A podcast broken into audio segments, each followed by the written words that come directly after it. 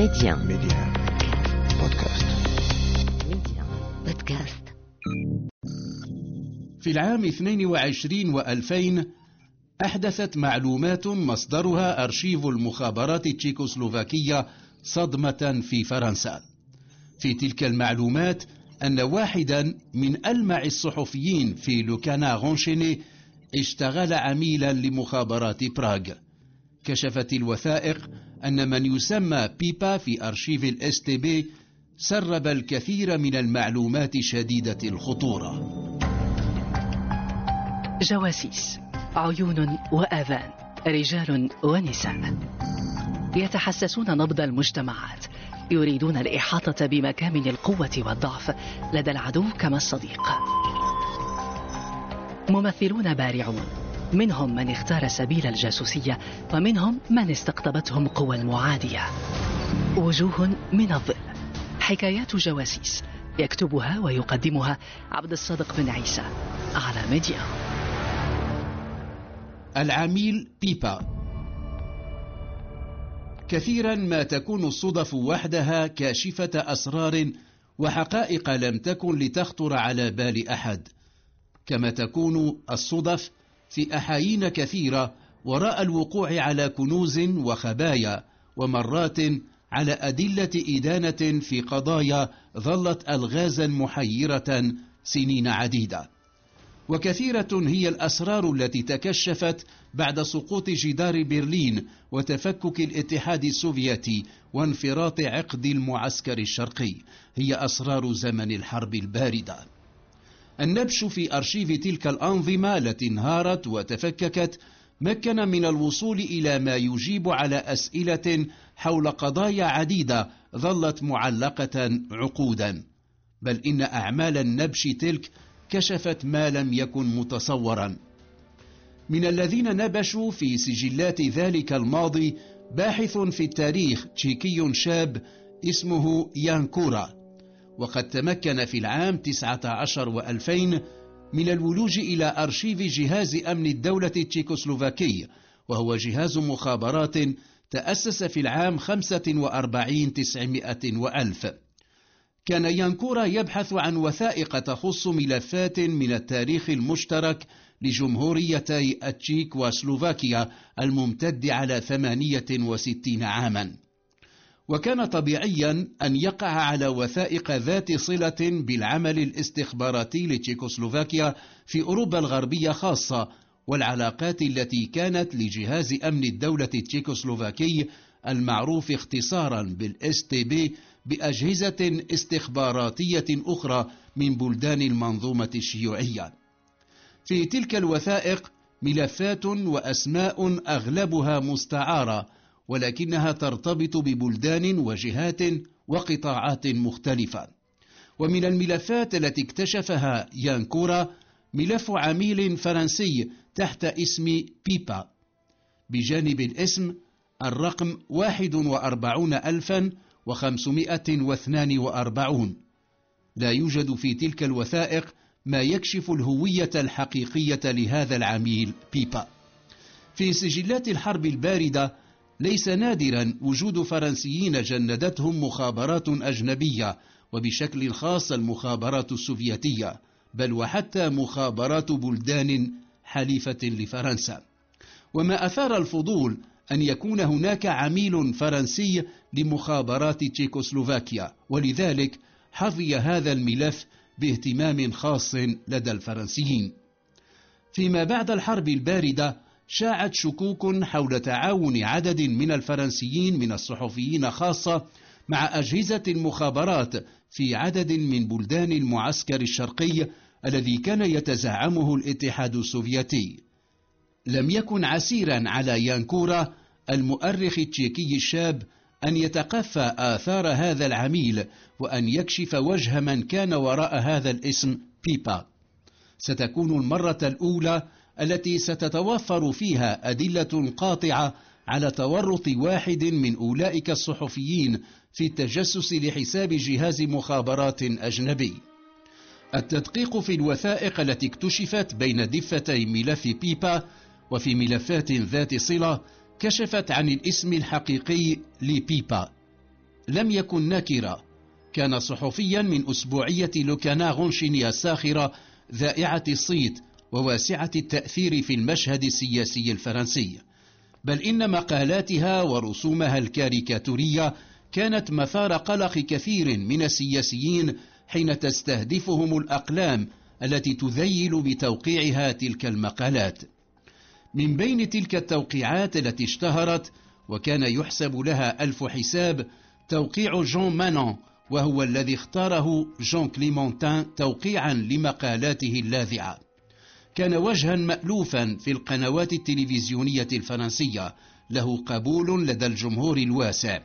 كان كليمونتان أو جون مانون شخصا منشرحا حين يتحدث إلى الآخرين وغير خافية جديته في تناوله للقضايا ولأطرافها بأسلوب يمزج بين السخرية والنقد وهو الأسلوب ذاته الذي ميز دوما الخط التحريري لأسبوعية لوكاناغ أونشيني. وكان القراء الذين يزيد عددهم عن النصف مليون ينتظرون مقالاته كل أربعاء. ثم وهو في خريف عمره المديد اكتشف الفرنسيون أن من كانوا يترقبون كتاباته وأحاديثه كان بين العامين سبعة وخمسين وتسعة وستين تسعمائة وألف جاسوسا لمخابرات تشيكوسلوفاكيا. ظلت عمالته لل StB سرا دفين أرشيف هذا الجهاز الاستخباراتي الشيوعي. وذاك وجه آخر خفي لهذا الصحفي الذي كان يخطئ من لا يحسب له حسابا. باللغة التشيكية تعني كلمة بيبا الصنبور ولعل في ذلك ما يحيل على غزارة ما كان يوفره من معلومات للمخابرات التشيكوسلوفاكية يضمنه التقارير التي كان يبعث بها إلى براغ بوتيرات متقاربة حسب ما باحت به الوثائق التي تمكن المؤرخ يان كورا من الاطلاع عليها. كان أول من اكتشفها ولم تخرج إلى العلن سوى في فبراير من العام 22 و2000 كشفها فانسون جوفر الصحفي في مجلة الأوبس مستندا إلى ما وصل إليه يانكورا. وفيما تم اكتشافه ما يكشف التحولات التي عرفها مسار جون مانون أو جون كليمونتان على مدى حياته في مراحلها المختلفة. ولد جون كليمونتان في الحادي والعشرين من مايو من العام أربعة وعشرين تسعمائة وألف في إقليم كالفادوس بالنورماندي في أسرة كاثوليكية محافظة. كان والده مزارعا وأدخل منظومة التعليم اليسوعية قبل أن يدرس التجارة. ومن اللغات تعلم الألمانية. ليس في تنشئته حتى تلك المرحلة ما يدفع إلى توقع اعتناقه الأفكار اليسارية بل إنه لما انتهت الحرب العالمية الثانية انتقل إلى ألمانيا ليعمل متطوعا وكان وقتها متشبعا بالفكر اليميني المتطرف بل إنه قال مرة إنه وقتئذ كان أقرب إلى الفاشية. ثم إنه غادر ألمانيا والتحق بالجيش الفرنسي وأرسل إلى الهند الصينية التي كانت مستعمرة فرنسية لم يمكث طويلا في صفوف الجنود المحاربين سريعا في ظروف لم تنجل كاملة تم إلحاقه بمصلحة الإعلام التابعة للقوات الفرنسية. ثم بعد ذلك عمل مراسلا للأسوسيتد بريس. يبدو أن الفترة التي أمضاها في الهند الصينية جعلته يعاين عن قرب الفظاعات التي كانت ترتكبها السلطات الكولونيالية هناك. ويبدو أن ذلك أيقظ في نفسه ما جعله يميل إلى العالم الشيوعي ويتقرب إليه. بعد عودته إلى فرنسا في العام خمسين تسعمائة وألف عمل في صحف ومنشورات لليسار منها كومبا و Les Temps modernes و Le Courrier International ثم Libération وكان اشتغاله في تلك المنابر الإعلامية مما أكسبه خبرة ودربة في الكتابة الصحفية. في آخر العام خمسين التحق بأسبوعية لوكانا غونشيني التي كما هو معروف ارتبط بها وصار أيقونتها الأبرز بل إنه من خلال اشتغاله في هذه الأسبوعية الساخرة وصف بأنه الصحفي الأكثر اطلاعا في فرنسا.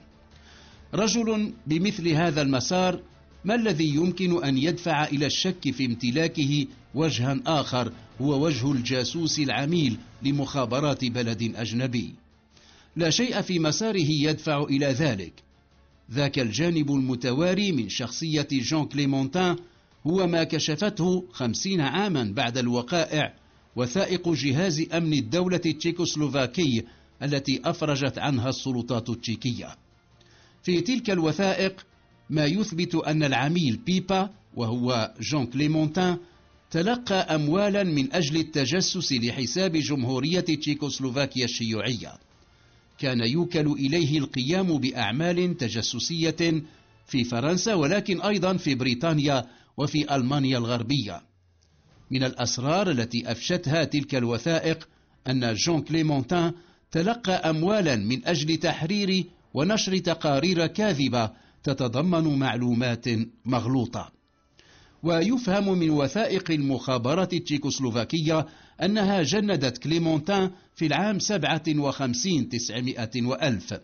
والراجح أن التمهيد لتجنيده بدأ ثلاثة أعوام من قبل في العام أربعة وخمسين تسعمائة وألف لما التقى دبلوماسيا تشيكوسلوفاكيا في باريس اسمه كاراتجيس الذي كان في حقيقته رجل المخابرات التشيكوسلوفاكية في فرنسا. منذ اللقاء الأول بدا الرجلان وقد تخلصا من كل ما قد يبقي التحفظ قائما بينهما. وسرعان ما صار كليمونتان يخاطبه بالرفيق رادجيت ثم إن الجاسوس التشيكوسلوفاكي أقنع كليمونتان بالتعاون معه. بعبارة أخرى أقنعه بالعمالة للمخابرات التشيكوسلوفاكية. كان كليمونتان وقتها في الثلاثين. لا أحد يدري يقينا ما إذا كان يعي وهو يقبل بما عرضه عليه الرفيق راجيك أنه يضع قدمه في بداية طريق الخيانة. كان تشيكوسلوفاكي يعلم أنه استطاع أن يجند من سيأتيه بالمعلومات المؤكدة. كانت لكليمونتان شبكة من العلاقات تمتد إلى مستويات رفيعة في أجهزة الدولة الفرنسية. وكذلك كان يسخر العلاقات التي تربطه بقادة الجيش على مستوى قيادة الأركان ويأتي إلى الرفيق كراجيك بكل الأخبار التي تتعلق بالقوات الفرنسية المنتشرة في الهند الصينية. كانت معلومات قيمة. لم يعرف ما إذا كان تسريبها قد أثر بشكل أو بآخر على مجريات الحرب التي خاضتها القوات الفرنسية هناك في الهند الصينية. كانت تواجه مقاومة شيوعية تحظى بدعم أقطاب المعسكر الشيوعي.